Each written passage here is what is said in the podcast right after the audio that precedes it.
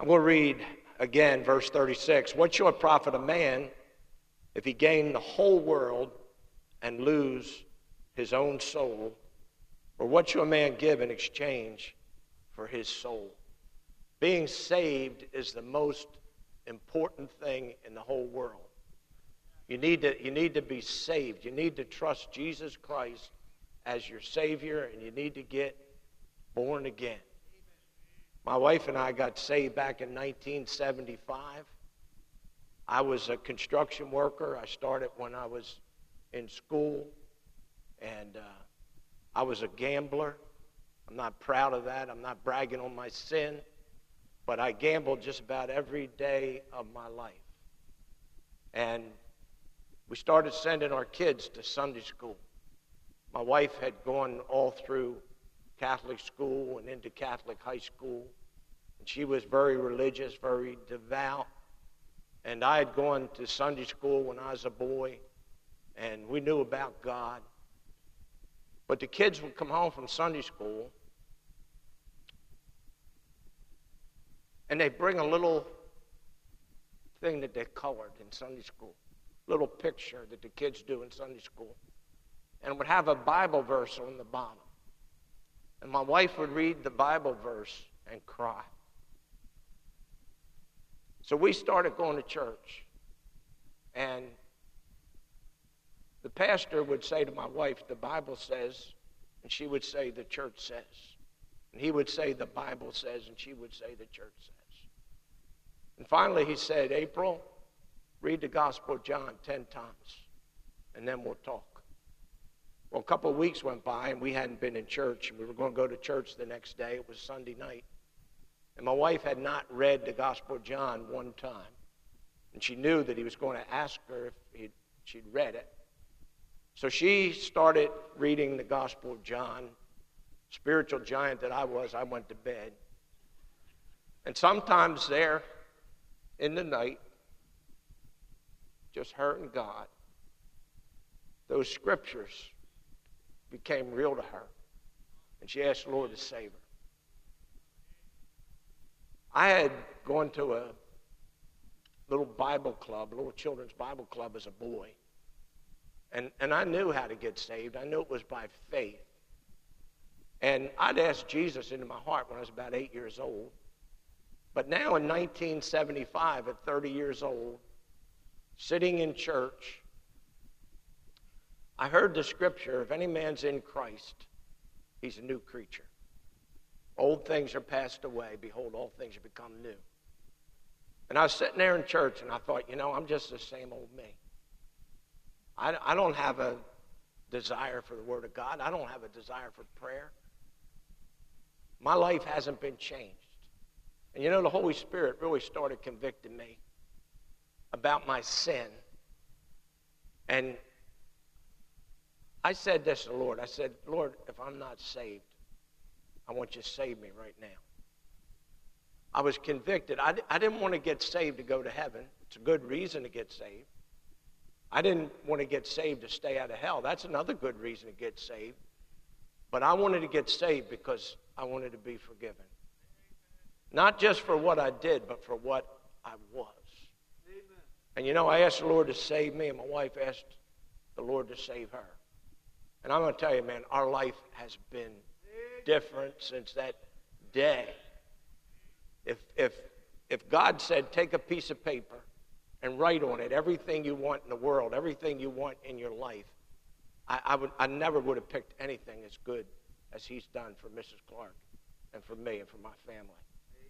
So let me just encourage you if you're not saved, trust Jesus Christ as your Savior. Believe on the Lord Jesus Christ, and thou shalt be saved. It'll be the greatest day in your life. So, what should profit a man if he gain the whole world and lose his own soul? Or what should a man give in exchange for his soul?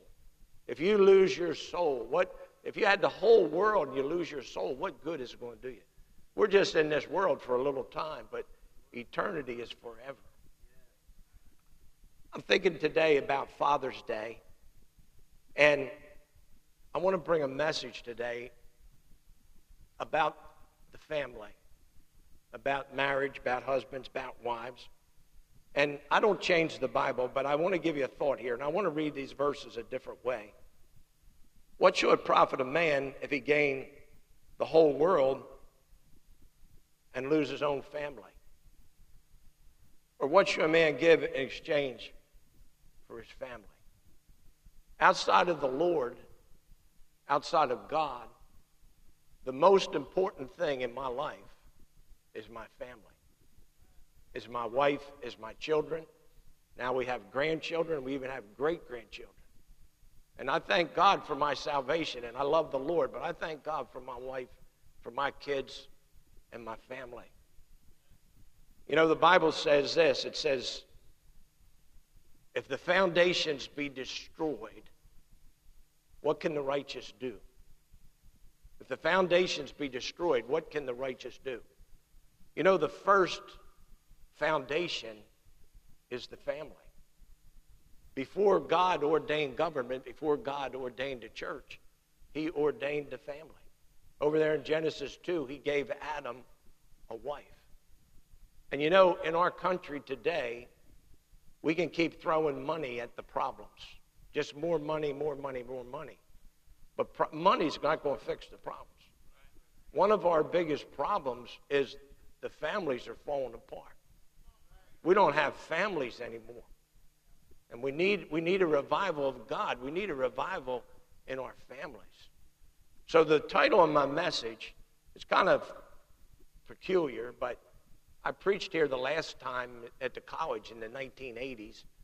And uh, the message I preach is basically the one I'm preaching today. But I want to preach and give you this thought your first ministry. Your first ministry. We had all the dads stand up just a little bit ago. And I'm a dad and a grandpa and a great grandpa. And serving God is the most important thing I do in my whole life. And I know this when it comes to my ministry, my wife, my kids, my family is my first and most important ministry. And we'll get into this just a little bit more. I don't want to lose my family. I don't want to lose my family. Genesis chapter 2, I'm going to give you five words, and I don't have a lot of time to give them. The preacher said if I don't get done on time, he's not going to feed me today. So, since I love food so much, I've got to listen to what he says. Genesis chapter 2, verse 18. The Lord said, It's not good that the man should be alone. I'll make a helpmeet for him. God made everything in six little days, six 24 hour days. When made everything, after he made it, said, It's good, it's good, it's good, it's very good. And now all of a sudden, God says it's not good.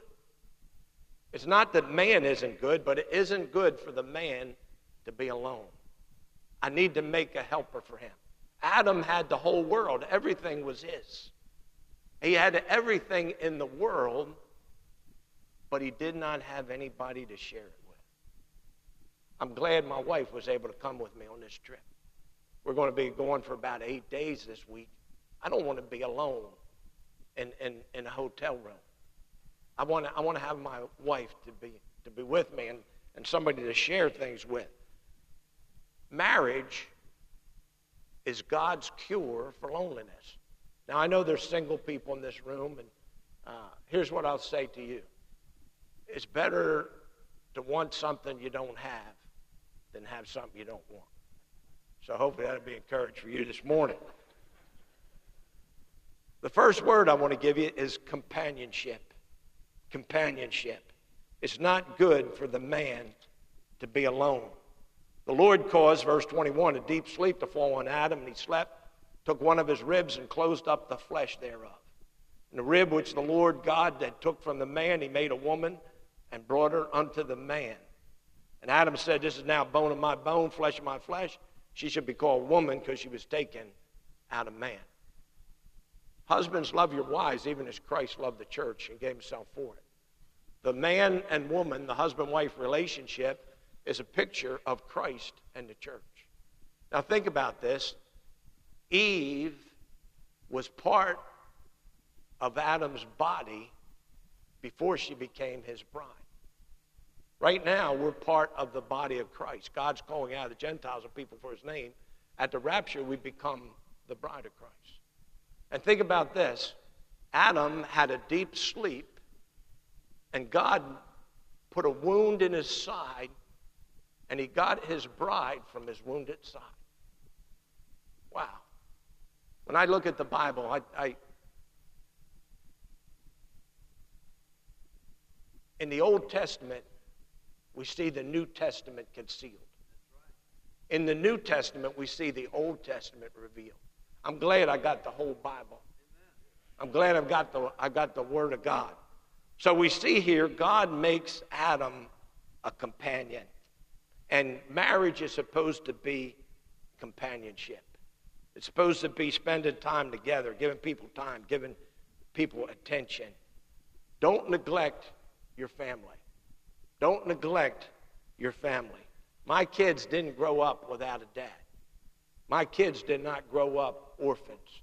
But let me say this our church didn't grow up without a pastor. It wasn't one or the other, it was, it was both. And you have to prioritize your time. I don't want to neglect the ministry, the church, and I don't want to neglect my family either. Bob Jones Sr. said this. He said, Duties never conflict. Duties never conflicts. I was listening on the radio one day, and they were interviewing Billy Graham. And they asked him a question, and they said, If you had it to go over again, what would you do different in your life? And I thought he would say, You know, I'll go to more countries, or I'll have bigger meetings, or I, I won't do whatever. And here's what he said without blinking an eye. He said, If I had to do over again, I'd spend more time with my family. I think that's good advice for us. The only good thing that came out of the shutdown, as far as I was concerned, is it kind of moved the clock back to the old days when people spent time together and got to know their wife and their husband and their kids. So I thank the Lord for that. So the first thing is this is the, the word companionship. The word to have to companionship. The second word I want to give you is this. Look what it says. For this cause shall a man uh, leave his father and mother and cleave unto his wife, and they should be one flesh. That word cleave means to stick like glue. The first word is companionship, the second word is close. I want to be close to the Lord. I want to be close to God. I want to walk with God. I want all of God I can get. But let me say this I want to be close with my family. I want to be close with my wife. You can live in the same house, you can eat at the same table, you can sleep in the same bed and not be close. I'm talking about intimacy. Not just body to body, but heart to heart. I, I want to be close to the Lord. I know this. Listen, sin will separate me from God. I'm not saying I'll lose my salvation, but it'll come between us. And the same thing in a marriage. I want to be close to my wife and my kids physically, emotionally, and spiritually. When my wife and I got saved, it added a whole new dimension to our marriage and our family. I mean, it just opened up a world that we didn't even know existed. Because not only were we close physically in proximity and emotionally, but now we were spiritually. We had, we had a bond, we had a closeness that we didn't have before. How close are you to the Lord? How close are you to God? Well, I'm saved. Well, I'm glad you're saved. I didn't ask you, are you saved? I said, how close are you to God? How close are you with your kids? How close are you with your family? How close are you with your wife or with your husband? We need to be close. Listen, you have two eggs on a plate. That's close. But there's close and there's close. When you have scrambled eggs, that's really close. There's a difference between two eggs on a plate and scrambled eggs. You have hot water and you have cold water. You both put them both on at one time, and you get we shouldn't talk about lukewarm in church, but that's what you get. There's a difference, there's a blend there. Now, getting married is an experience. Some of you say, boy, it sure is. Being married is a relationship. Before you have the relationship, you have to have the experience. My wife and I, we got our, mar- our marriage license on her 18th birthday. You had to be 18 to get married without parental consent. And her dad was a drunk. Nobody knew where he was. And uh, we got our marriage license on our 18th birthday. We got married three days later. And that was an experience. For 55 years, if we make it to August, we've had a relationship. Let me make this statement salvation, getting saved, is an experience. Getting saved is something you have to do. It's an event in your life, the biggest event in your whole life. Being saved is a relationship, a relationship with God, a relationship with the Lord. And you can't have the relationship without the experience. And if you've had an experience and you don't have a relationship, you better check out what your experience really was. So, relationships are important. And you have to build relationships. Let me say this about relationships all relationships are built on trust. All relationships are built on trust. You don't come to church if you don't trust the pastor. You don't go to the bank if you don't trust the banker. Trust is built on honesty. You can't have trust with somebody that's not honest. And you can't have honesty without openness. Without openness. You can't, in marriage, you can't be hiding things. You can't be sneaky. You can't have a double life. The same way with our Christian faith, with our, with our faith in God. We, we have to, God knows us. It's stupid for us to think we can hide stuff from God. It just can't happen. Only when we have honesty and only when we have openness do we have trust. And only when we have trust do we have closeness. A lot of problems in people marriage, people can't trust each other. People lying, people sneaking around, people double crossing. It's not good If you're going to have closeness, you got to have communication. You need to communicate affection. Love is something you feel, but love is something you show. Say it, show it. I have men come to my church, and grown men, 30, 40 years old, and they'll tell me, they'll say, My dad never told me he loved me. I know he did. I know he loved me, but he never said it. Can I tell something? Can I tell you something? Say it, man. Say it. Tell your wife you love her. Tell your husband you love him. Tell your kids you love them. Say it. You need to communicate appreciation. Don't, don't take them for granted. I think a lot of people are going to appreciate church more because we couldn't come and couldn't do it. I don't, I don't want to wait until I lose somebody to start appreciating them. A lot of things in life we don't appreciate till we don't have it anymore we, my wife and I, we weren't going to eat supper, and then I got hungry, so we went to Miner Dunn, world famous Miner Dunn hamburger. And you know, it was just such a blessing. It's the first time in three months we've been able to sit down in a restaurant and eat. Before, we just took it for granted. Now we appreciate it. Don't wait till you lose them to appreciate them, folks. Let me say this communicate approval. Talking about in marriage, talking about with kids. Don't just tell people what you don't like. Don't just tell people what you don't like. It's all right to compliment people. It's all right to praise people. It's all right to encourage people. We had a lady in our church, and she came to me after a service, and she said, I, I need to talk to you. And I grabbed my wife. We went in a side room, and she said, I'm, I'm going to leave my husband. I can't stand it anymore. And I said to her, I said, Does he beat you up? And she said to me, She said, No, he beats me down. We need to communicate approval. People need, listen, everybody needs to be loved, everybody needs to be appreciated, and everybody needs to be needed. Let me hurry along here. Ruth, if you can turn with me. I'm going to just start reading it. Ruth chapter 1 and verse 16. Ruth said, Entreat me not to leave thee or return from following after thee. Whither thou goest, I will go. Where thou lodge, I will lodge. Thy people shall be my people, and thy God my God. Where thou diest, will I die, and there will I be buried. The Lord do so to me, and more also, if aught did but death part thee and me. Now, this verse has nothing to do with marriage, but many, many, many weddings, the pastor will read these verses and make some comments in the wedding. And I, I think there's a good application here. The first word I gave you was this it was companionship. Spend time with your kids, spend time with your family. The second word is close. Be close to God. Be close with your wife, your husband, your family. Listen, life isn't about things, it's about God and people. It's about God and people. The third word is this commitment. Commitment. Marriage is a commitment. Marriage is a life sentence. A life sentence.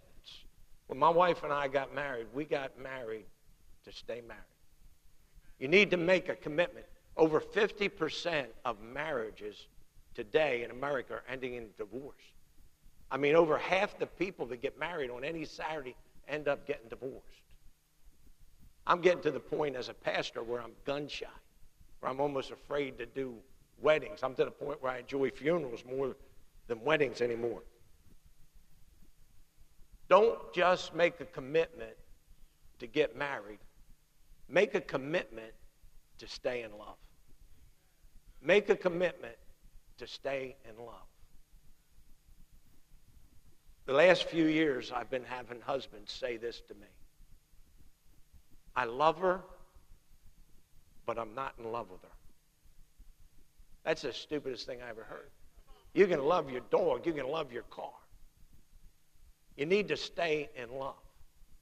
You need to stay in love. If you want it to be, and you've heard this, if you want it to be the way it used to be, do what you used to do. You need to, you need to put the wood on the fire. You need to keep working at that being in love. Let me say to the wives don't be so busy being a mom that you forget your wife. And don't spoil the wrong person. And to you husbands, don't be so busy at work that you don't have time for your family. I was listening to Christmas time a couple years ago. I was listening to the radio, and they were interviewing some celebrities and talking to them about Christmas. And Hank Williams Jr. came on, and he said, uh, Christmas is, is not a happy time for me. He said, when, when I was growing up, he said, I got all the most expensive toys anybody could ever have. He said, I got bicycles, I got motors, I got everything money could buy. He said, but all I really wanted was my dad. So make a commitment, stay in love, stay married. Habakkuk. No, I'm going to skip that. Malachi. Go to Malachi. We've got the word companion. We've got the word close. We've got the word commitment. I hope, listen, I hope you're a committed Christian. I'm glad to see you here this morning. You're committed to church, committed to the Lord. It's a good thing. In Malachi chapter number 2 and verse number 14, it says, Because the Lord hath been witness between thee and the wife of thy youth, against whom thou hast dealt treacherously, yet is she thy companion and the wife of thy covenant. Verse 15, the last part, it says, Therefore take heed to your spirit, and let none deal treacherously against the wife of his youth. For the Lord, the God of Israel, saith, He hateth putting away. Notice that word, covenant. When we do a wedding, Pastor Wilkerson did a wedding yesterday. We talk about the wedding vows. The wedding vows are a covenant. A covenant is a sacred promise. A sacred promise. When you get married, you promise the man, you promise the bride. Each one promises each other. But remember this not only are we promising each other, We're promising God. We're promising God. We're promising God. The Bible says it's better not to make a vow than make a vow and not keep it and break it. And God here, He talks about the covenant and He talks about the idea of He hates putting away. God hates divorce. I'm not trying to beat you up if you're in this audience. The only reason my wife and I are still married is just the grace of God. If we hadn't gotten saved, I don't know where we'd be, our kids would be, or anything else would be. So I'm not trying to beat you up, but I am trying to encourage you to have the right kind of marriage, have the have a Bible marriage, and do what the Bible says. This Bible tells us how to be a good Christian, tells us how to be a good dad, good husband, good wife, and so on and so forth. Let me go to Matthew chapter number seven, the most important word.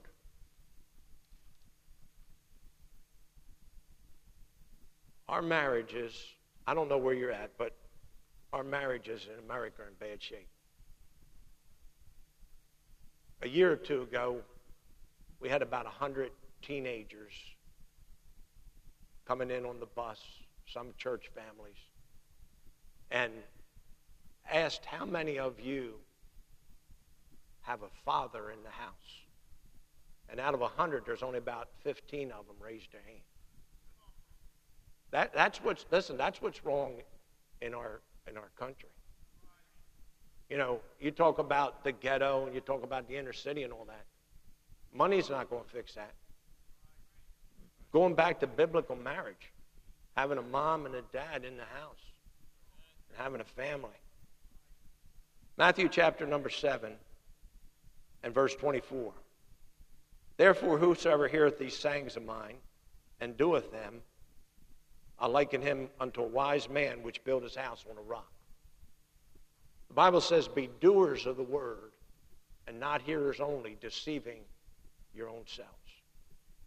I'm not going to grow in my Christian life by just hearing the Word of God. I'm going to grow in my Christian life when I hear the Word of God and put it into practice.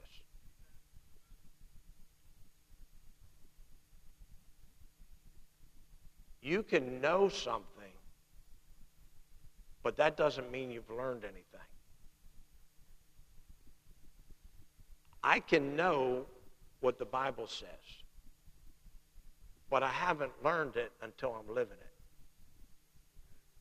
There's a lot of people have heard about the Lord. They know about the Lord. They know how to be saved, but they're not saved.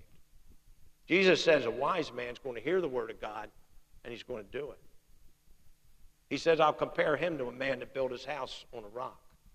And the rain descended, and the flood came, and the wind blew and beat on the house, and it fell not, for it was founded upon a rock.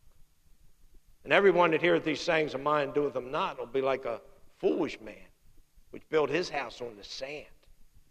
And the rain descended, and the flood came, and the winds blew beat on that house, and it fell. Sad words, and great was the fall of it. When we got married, I had people wanting to give me good advice. And here's what they told me they said, It takes two to make a marriage, it takes two to make a marriage.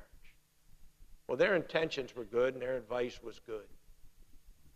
But what they said isn't true. It doesn't take two to make a marriage, it takes three. And the most important one is Christ. Out of the words I gave you, the most important one is Christ. The most important person in the world is Christ. There's a lot of people leave the Lord out of their life. Mrs. Clark and I basically lived that way for 10 years. We'd go to church on Easter, we'd go to midnight mass in the Catholic Church. We had some religion in there, but we didn't have Christ. But boy, I'll tell you what, when Jesus came to our house, everything changed. Amen. And everything got better. The sun got brighter. The birds sang sweeter. We're not perfect, and our family isn't perfect. But I don't know where we'd be without the Lord. What are you building your house on? Are you building your house on the Bible? You're building your house on the Word of God? You know, we're all mad because they took prayer out of public school. Well, you know what? It's not illegal to pray in your house. We, we're mad they took the Bible out of public school. You know, you can read the Bible with your family. You can have a family owner. You know that? I want to look at one more verse and I'll be done. Proverbs 31, the virtuous woman. I know it's Father's Day. Well, I'm still going to read about the virtuous woman. I'll read just two verses. Well, I'll just read verse 28, Proverbs 31 28. Her children rise up and call her blessed. Her husband also, and he praises her. I have a man in my church got saved, Vic Costantino. Good Italian boy. He's a funeral director. And we have a ministry going where he tries to get me to do as many funerals as I can. And we give the gospel, and it's just been a great ministry. I do many, many, many, many, many funerals. And usually at a funeral, somebody will get up and read a poem about the deceased person. And people will get up and talk about what a good wife she was and what a good mom she was. And when I stand there waiting for my turn to speak, here's what I always think about, and here's what I always wonder. Did they tell her that when she was alive? Did they tell her that when she was alive? I cut something out of the paper a few years ago, and both of these just happened to be next to each other. The first one, it's a memorial. After some on, a, on the, the anniversary of somebody's death, they would put these in the paper and just say something about the person that was deceased. This one says, Someday I hope to meet you. Someday I know not where or when. To ask your forgiveness for the mistakes I made in life. Love John. Here's the one below it. Happy birthday, my love. It'll be eight years on the 27th that God took you in his arms into the gates of heaven. Eight years, my love, and I still and will always feel you in my arms forever and ever. Love you always, Dennis. There's two kinds of tears at funerals. There's two kinds of tears. There's tears of sorrow, and there's tears of regret. You can comfort people that have tears of sorrow, but you can't help people that have tears of regret. It's too late then. I was doing a wedding. I got up and said everything I could think of saying, kind of like the person that spoke before Abraham Lincoln at his Gettysburg Address. We got done the wedding. We were in the receiving line. And a man in front of me congratulated the bride and groom. And he shook the groom's hand. And he said to the groom, he said, if you want her to treat you like a king, treat her like a queen. And I went, wish I'd have said that. Let me just say this. If you want him to treat you like a queen, treat him like a king. And if you want her to treat you like a king, treat her like a queen.